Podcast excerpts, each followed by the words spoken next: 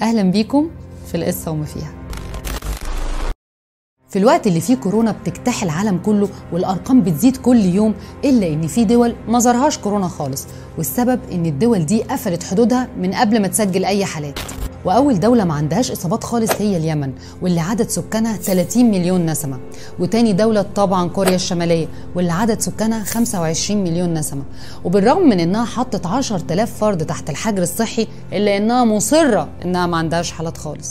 وعندك كمان دولة ملاوي في أفريقيا وبالرغم إنها ما عندهاش أي حالات خالص إلا إنها قفلت المدارس والجامعات من يوم 23 مارس. وبروندي وجزر القمر وجنوب السودان وخمس دول كمان في أفريقيا. وفي أوكيانوسيا 10 جزر ما جالهاش الفيروس الملعون ده خالص.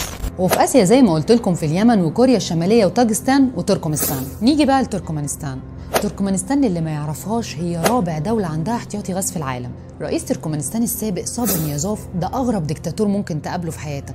لك أن تتخيل أنه لغى كل الأحزاب وخلى الحزب بتاعه هو بس.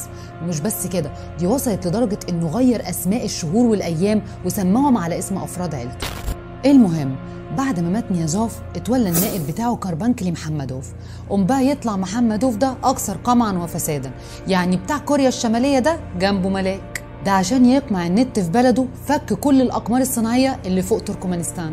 الغريب بقى إن في البقعة دي بالذات كل الدول فيها كورونا وأولهم إيران اللي فيها آلاف الحالات وأفغانستان وكازاخستان وجورجيا وأرمينيا وكل الدول اللي على حدود تركمستان فيها حالات بالميات. ومع ذلك كل التقارير اللي بتطلع من الدولة دي بتقول إنها زيرو حالات مفيش حتى ولا حالة اشتباه واحدة وده طبعا مستحيل لأن لو واحد حتى عطس على الحدود على الأقل واحد هيتصاب.